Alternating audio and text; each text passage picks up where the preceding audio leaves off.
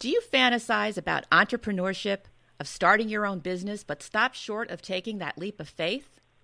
What if you could crack the entrepreneurial code and increase your chances of a safe landing? My next guest has the key. He's serial entrepreneur Chris Heivly. She's a respected and trusted business advisor, an Ivy League business expert, best selling author, and no nonsense lawyer. She's Hannah Hassel Kelchner. Whether you're an entrepreneur or an entrepreneur working for someone else, I want to give you the inside scoop on how to ignite more business success by doing the right things in the right way. Because no one likes getting blindsided by what you don't know but somehow should, or getting stuck paying for it later. Think of it as a mini MBA and School of Hard Knocks wrapped in one and on steroids. This is Business Confidential Now with Hanna Hasl-Kelchner. Brought to you by Business MO LLC. Chris Heivly is one of the leading experts in how to build startups that grow into multi million dollar companies, and in some circles, he's even been called the Startup Whisperer. He has both large and small business experience working at the highest levels for giants such as Rand McNally and Accenture, and then also being the co founder of a company called um, MapQuest. He eventually sold that to AOL for 1.2 billion, yes, with a B, dollars. Now, how's that for the American dream? During the go go internet boom of the 1990s, he was even a venture capitalist for a while. So, as you're hearing this, you might think that his career path has been an express elevator to the top. But Chris says that that really hasn't been the case. He's been fired or laid off four times during his career and reinvented himself just as many. Talk about resilient.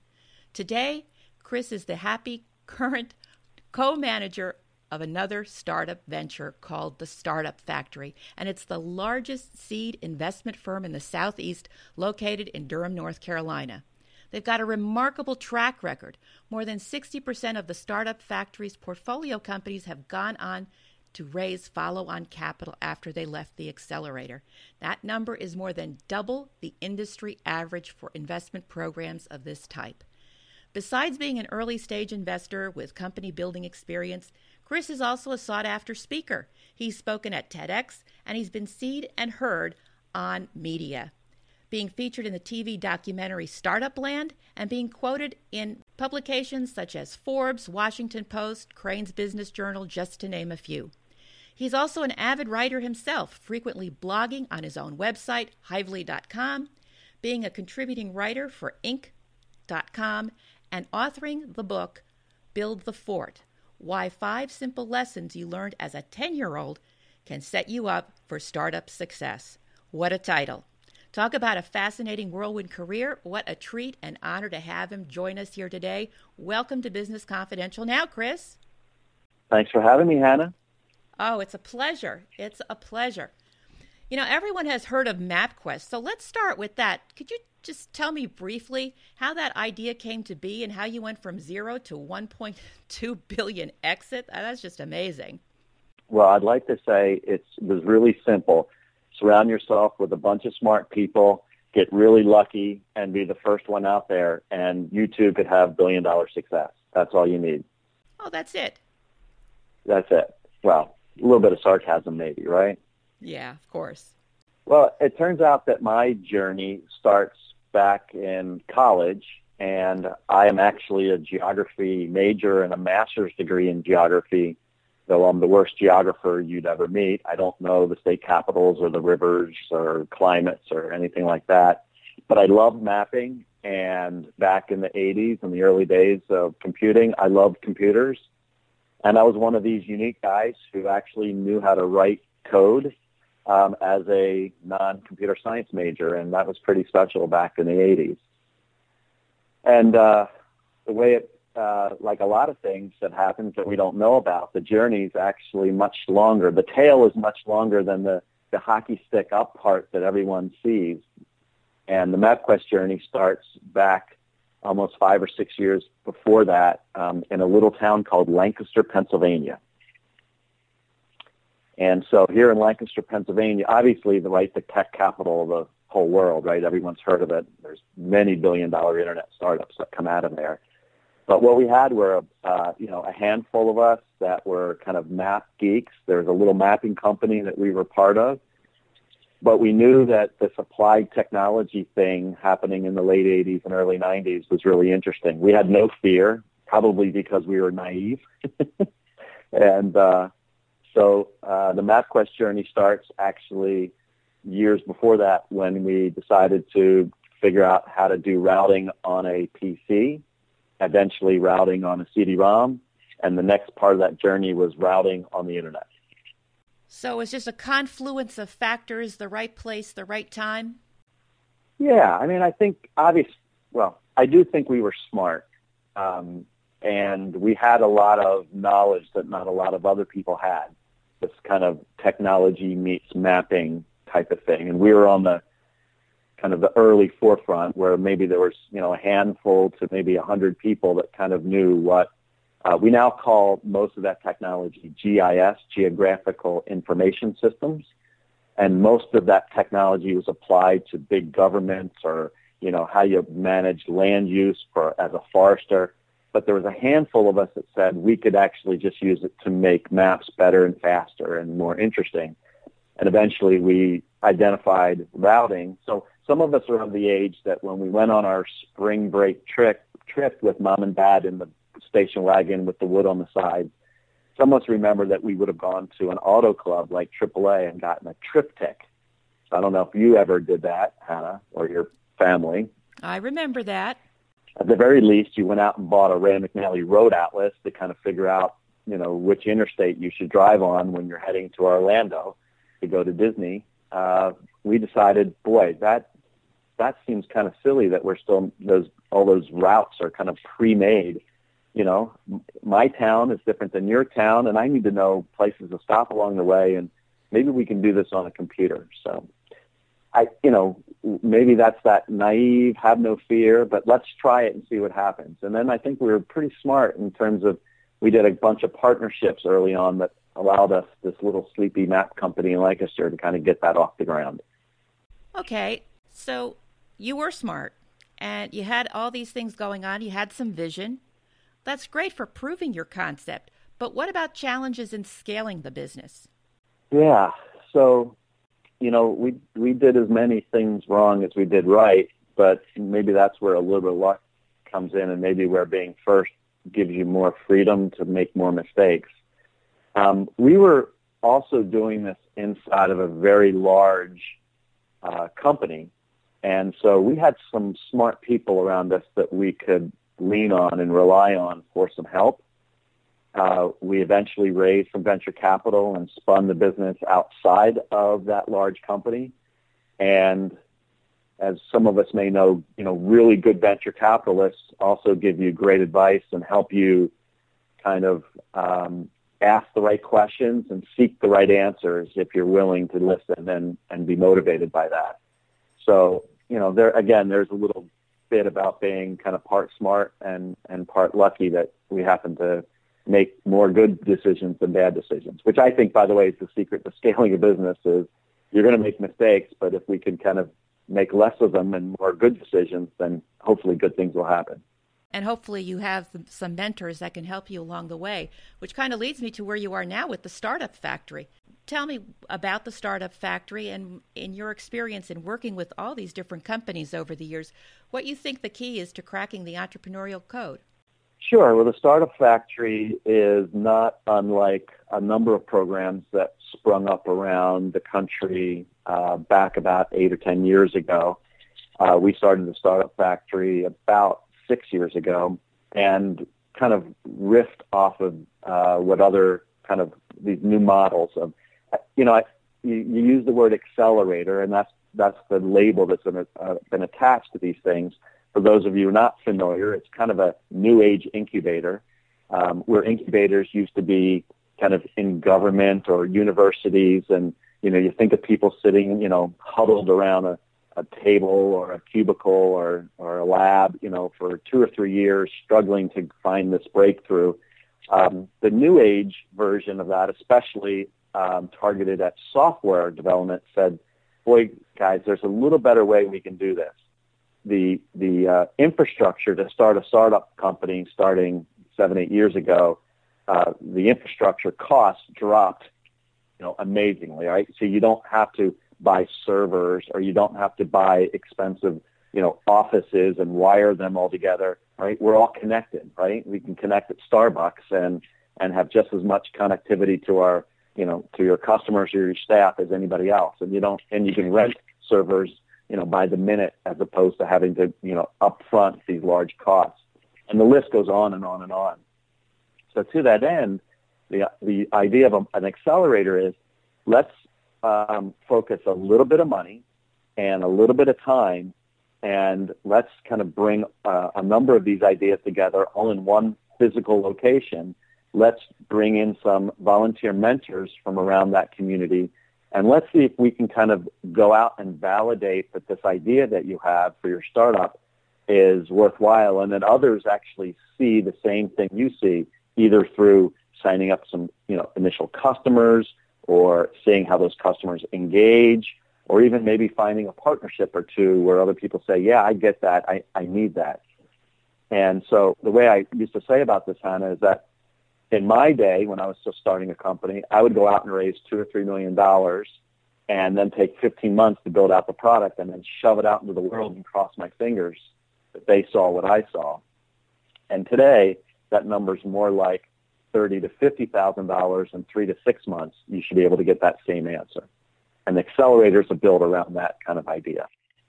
Well, that definitely shortens the process, and I love the way technology today can be easily leveraged from so many different spots. So, you know, like you say, Starbucks and the Wi-Fi. Actually, everybody's got Wi-Fi these days, so um, that certainly lowers the barriers to entry, which is a good thing. But it, you know, it's a two-edged sword. it certainly is. It certainly is. It means you're competing with a lot of other people as well, right? It's just it's easy for them as well as for you. Right. Exactly right. So, in working with these different types of startups, what do you see the key to success being? Well, there's a couple keys. Uh, the one that I spend the most time thinking about, actually, uh, you know, kind of, it's a mirror, and it's more about you than the idea or the customer or your teammates or all that. You know, all the different things. You know, there's leadership and there's hiring, there's raising money, all the things that we sometimes like to focus on. And it turns out that uh, I think the majority of success, if that's the right way to say it, or the, the largest indicator of success, is how you handle yourself. And one of the things that Dave and I at the Startup Factory spend a lot of time doing is seeing how we can find the kinds of people who think like we do. And those kind of people uh, start with a very healthy amount of self-awareness and self-awareness about who they are, what they like, um, that they're driven by uh, kind of the right things. So a lot of, as an example, a lot of entrepreneurs get caught up in this idea of what their company looks like three or five years from now when all the pieces are going and there's a captain this you know unbelievably successful ship and you know the marketing people are bringing leads in the sales people are closing them I don't even need customer support because my product's so perfect. You know, everything is just just grand, grand, grand. And the problem is, is that uh, uh, to quote Steve Blank, who's a noted guy in this field, startups are not smaller versions of large companies. Their challenges are completely different. And someone who's kind of self-aware and kind of understands that, understands that they may have a vision of what this looks like, but you can't execute that vision. You have to execute a much, much different version. And I always encourage people to think more like in three month chunks and say, all right, what can I accomplish in three months? How can I gather the resources necessary to kind of find that first customer, build out that first crappy product, get it in front of people? How do I, how do I kind of get this ball started so that when I set a number of three month chunks together over a year or two, I build up momentum. I build up confidence, investor confidence, hiring confidence, customer confidence. And the next thing you know, I turn around and I got a company. So, if I hear you correctly, it's about not outrunning your headlights having a general destination in mind, but being prepared to take detours to get there. I couldn't have said it better, Hannah. And and and being as you, you know, when you're laying awake at night in bed and trying to think about what's going on, and you're managing the ups and downs of trying to do that, and just being very self-aware of what role you have in that, and being honest with yourself, and uh, not getting caught up in playing CEO of a company that doesn't exist yet. So I think a lot of entrepreneurs kind of make that mistake, and obviously they never get you know any momentum and really get this thing off the ground. Yet they're kind of playing the role. Um, so that's the one thing that I spend a lot of time lately thinking about, trying to figure out how to advise around that, being able to select the right our kind of entrepreneurs to come into the startup factory. Um, yeah, well, you know, Chris, I, am listening to this, and this sounds to me sort of like this parallel universe because the startup factory sounds to me like the map quest for entrepreneurs. well, you know, who, who, I would be kind of silly if I didn't leverage my experiences, right, in doing the things that I need to do. And and um, you know, one of the things I would say, Hannah, obviously, there's not one playbook and one way to do this. If there was, we'd all be doing it, and you know, we'd pay we pay you know large fees right for that playbook. Right. Uh, I like to I like to say that you know building a company is like a recipe. We know most of the ingredients, but it's how you apply those ingredients in certain ways and at certain times that really make for a great dish. In this case, in this analogy. So your job as the founder, CEO, co-founder is to kind of figure out those things. And I can help you a little bit. I have an approach that works. It's my approach. And if that approach seems to dovetail with the way you think about it, we have a great match. By the way, there's other ways. You can be a stubborn, arrogant, or you know, brilliant or not brilliant, uh, go-getter, persistent. Maybe that all of those things can make you do something, you know, very successful. But my way is a little bit more crawl, walk, run. Understood. Well, and, and just as you said, there's different ways to do things, and it, and it in turn it helps develop different types of business cultures, and people decide, you know, what kind of company they want to do business with, you know, where they're most comfortable. So it all it all works out. Now I'm curious that you know in working with all of these different companies, you said yeah, there's different ingredients, but things happen in a certain order and sometimes there's certain pinch points just as you know if you're making the recipe analogy there are some things that you you have to do in a certain sequence or you know if you do it this way it's guaranteed the souffle mm-hmm. is going to fall boom it's that simple so what are some of those right. pinch points in the early startup phase that you find consistently trips up entrepreneurs that they need to be aware of besides sort of this this attitude or approach to to business, you know, being more short term and long term focused as opposed to long term only. You know, being able mm-hmm. to flip back and forth between the two, as you said, hold up the mirror. Yeah, and by the way, thanks for running with my food analogy and talking about the souffle. So well done there. Um, so uh, pinch points. Uh, I think um, the first pinch point has, and this has been, you know, for forever in time, and it's even more critical today. It's that uh, we focus as as an entrepreneur. I think there's a natural builder in you, right? You that you enjoy the the building, the architecting, the designing, right? And this creation of this thing. It's a product. It's a service. It's a little bit of both, right? It doesn't matter what we're talking about here, from a piece of software to a restaurant, right?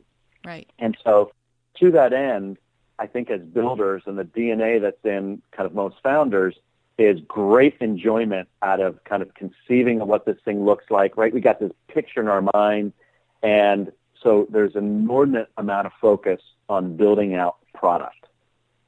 And the problem is today, or if you want to look at it the way I like to look at it, the opportunity today is to say, I probably have half of that wrong. Now, like the old advertising adage that half my advertising is working, but I don't know which half. Um, what we have, what we don't know is, all right, we may have a decent enough product that there's some amount of customer or target market that would enjoy this thing. My job is to figure out who they are and who are the easy, you know, the ones that, you know, have the least amount of friction to find those customers and bring that in earlier in the process before you spend this inordinate amount of time building your Taj Mahal of the product.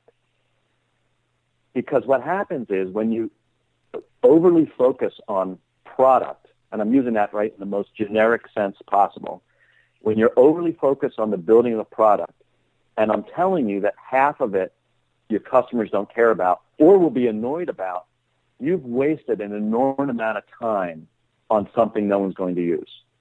And startups run out of time or money. Okay? So using um, using time that you never get get back is what you know creators was where the souffle falls. And so what we try to work with and what's available to people today is bringing kind of the target customer and the customer need much sooner into the business. And in fact, what I'd like to say is if you, if you had to overly simplify the amount of time you spend on product versus customer, it should be 50-50, not 90-10. And there's lots of great ways that you can go out and engage with customers without your beautiful Taj Mahal product and just see what they like, what they don't like, whether they see what you see, and how they want to engage with you in a, in a meaningful way in your, with your product. So when you think about dividing your time between how much time I spend on the product and how much I spend on customer, and we can talk about what that means in more detail, it should be more like 50-50, not 90-10. Okay, very good. Well, you know, Chris, there are probably some folks listening right now that are sitting either in a cubicle or maybe even in a, a, a corner office, but they feel like the walls are closing in on them. They're financially comfortable, but career wise, they're really kind of bored. And they hear that siren call of entrepreneurship. It sounds exciting, it sounds sexy. They want to answer it, but they're afraid. What advice do you have for them? My advice for them is dip your toe in. Uh, there's easy ways to kind of uh, try on the entrepreneurial suit without having to make a huge sacrifice day one. And uh, one of the ways you can do that is to start um, you know, there's certain, you know, whether if you have an idea, uh, you know, start talking to some people, start socializing the idea with some others, have them start to react to whether this sounds like a good idea, have them start to give you feedback. You can do all that on nights or weekends before you're kind of quitting your day job. Um, it's amazing what happens when you when you go out and talk to people. And I'm not talking about your three college buddies. I'm talking about kind of 50 people, potential customers and maybe, you know, maybe even start with friends to kind of warm up, you know, your, your, these muscles. There's lots of ways to engage. Every community has a co-working space that you can walk into. Um, every community uh, has, uh, you know, uh, meetups and they're very, you know, typically no agenda and you get to meet people just like yourself. Uh, your tribe, as I like to call them. And so go find an entrepreneurial tribe and kind of try on the suit, swim around, and see whether that feels good. Uh, you know, before you kind of start to leap. And then I can keep going. I'll let you ask the next question. I can go on for an hour on this one. well, I think those are a good start for those people that are bored and, and just want to experiment uh, so that they can kind of test their ideas out without, like you said, quitting their day jobs necessarily. Your book, Build the Fort, how did you come up with that title? Tell, talk to me about your book. Ah, well, thanks for asking. It makes me smile. I'm smiling really, really large right now. So, uh, it turns out that I built a lot of forts. I grew up with about 20 kids in this kind of end of this neighborhood, and we had, I don't know, it was probably 20 or 40 acres. I don't know how you judge that by kid standards. And we built a lot of forts. And if I fast forward to kind of MapQuest and all the work I've done since then, uh, one of the guys that I've worked with, Marshall, who is a um, unbelievably talented software developer who kind of wrote a lot of the original MapQuest software. Um, he and I somewhere, you know, you know, we're obviously I'm in my 30s or 40s by now, and we somehow stumbled upon that analogy that's that kind of figuring out an you know taking an idea and getting it off the ground was like building the fort. and we would laugh. That was our little that was our little code. And in fact, one of the first questions we'd ask each other is, and obviously this was a metaphor uh, for our businesses, not for actually building the fort. The metaphor was, where are we going to steal the wood?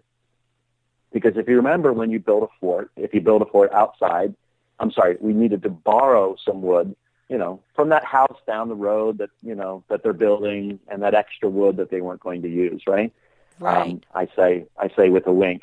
Mm-hmm. But if you think about the analogy of that, um, and so when I when I started writing a lot more, and I wanted to kind of put this all in one place, I stumbled back upon this kind of metaphor for building the fort. And what I started what I started to think about is that these things that we did when we were ten applied directly to the things that I advise people to do.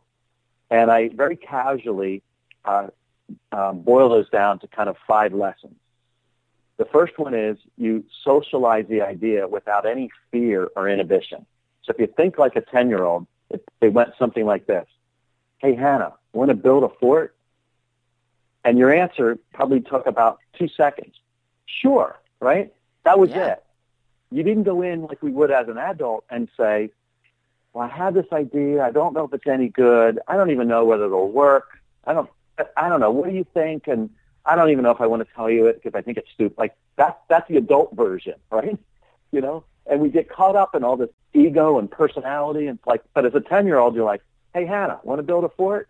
And you're like, sure, right? So then the first thing we do is, well, what do we need? If it's inside, we need some blankets. We need to turn the chairs over, right? If it's outside, maybe we need some wood. Where are we going to go get some stuff? And who else do we want to get to kind of help us do this? And then when we went and built the fort, right, it better take less than a day or two days because it wasn't going to take three months because as 10 year olds, right, we don't even have any kind of, um, you know, the timing of that, right, has to be very uh, appropriate for 10 year olds. And if you think about it, those are a lot of the same lessons that I, I've already talked about today, which is find, you know, go out and socialize your idea, tell 50 people, You'll find some people that get excited about it that maybe want to join you on the journey. Start with something small, right? And go out and test it and validate it, make sure it works.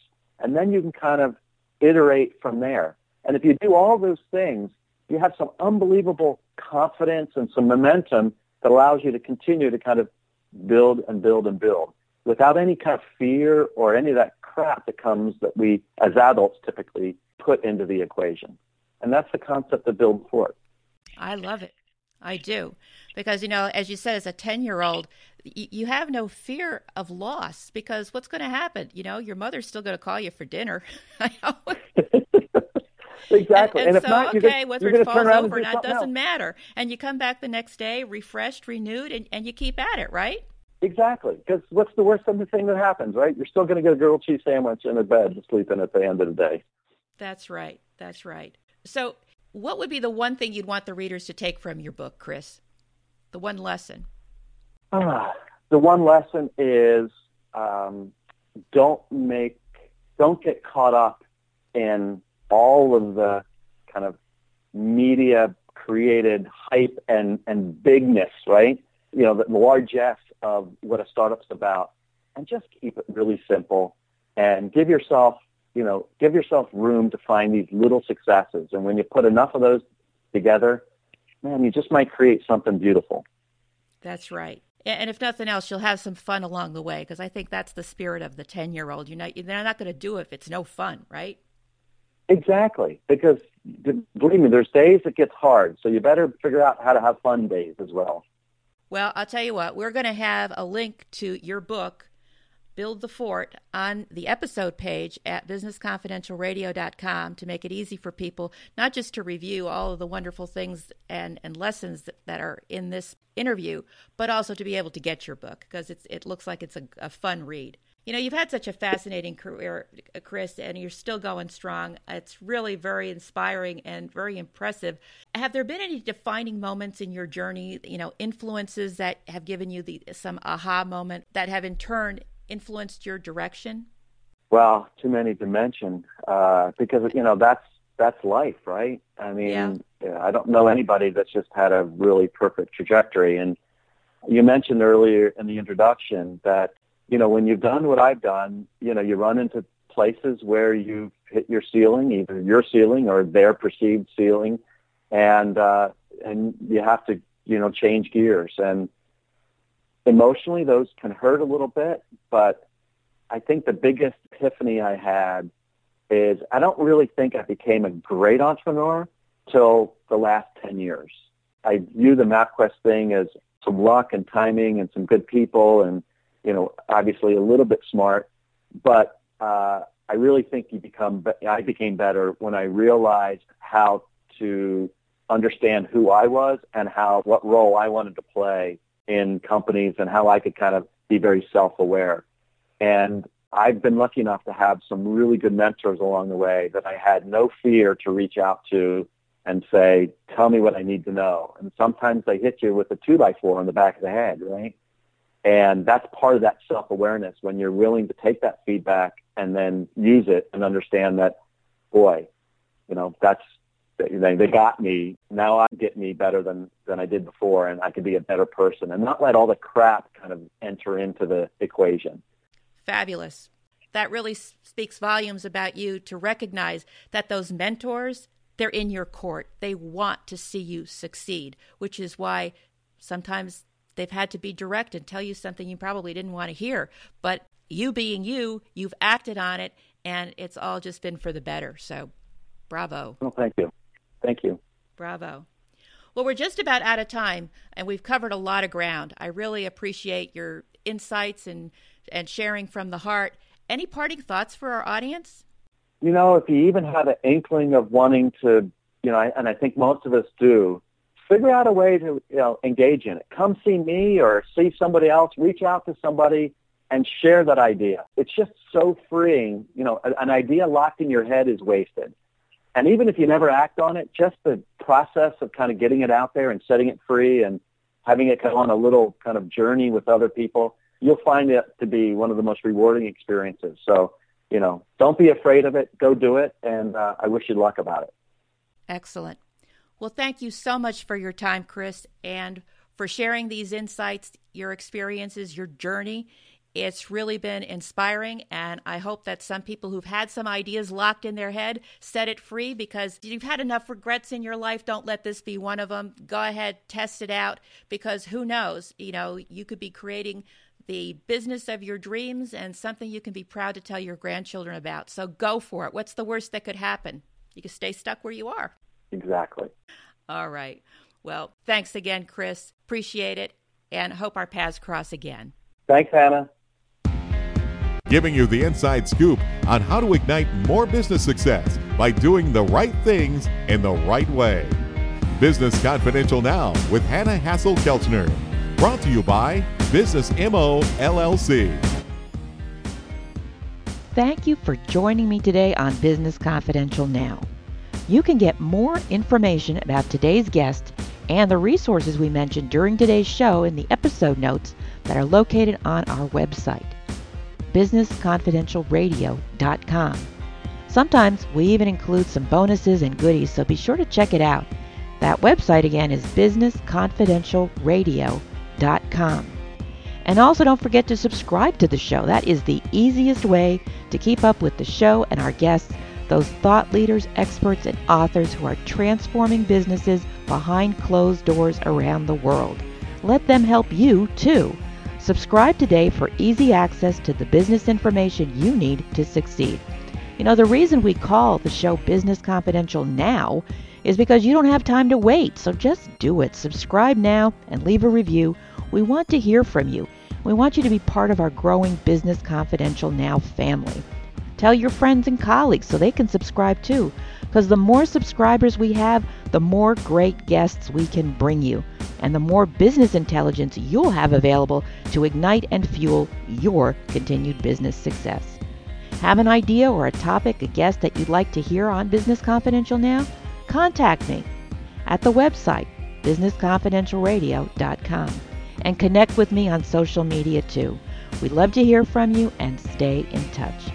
Next week, Business Confidential Now with Hanna Hasl-Kelchner will be back with more of the business intelligence and inside scoop you need to succeed. Till then,